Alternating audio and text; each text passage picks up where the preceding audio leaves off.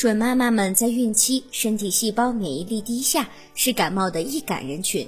加上怀孕后呼吸道黏膜容易充血、水肿，更容易发生呼吸道感染。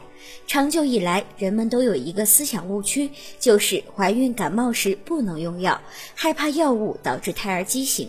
实际上，选对用好感冒药，对胎儿来说才是比较安全的。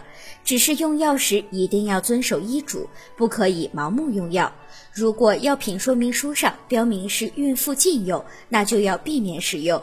一般来说，怀孕期间能够安全的使用的感冒药有板蓝根冲剂、感冒清热冲剂等，这类药物对解热有良好的功效。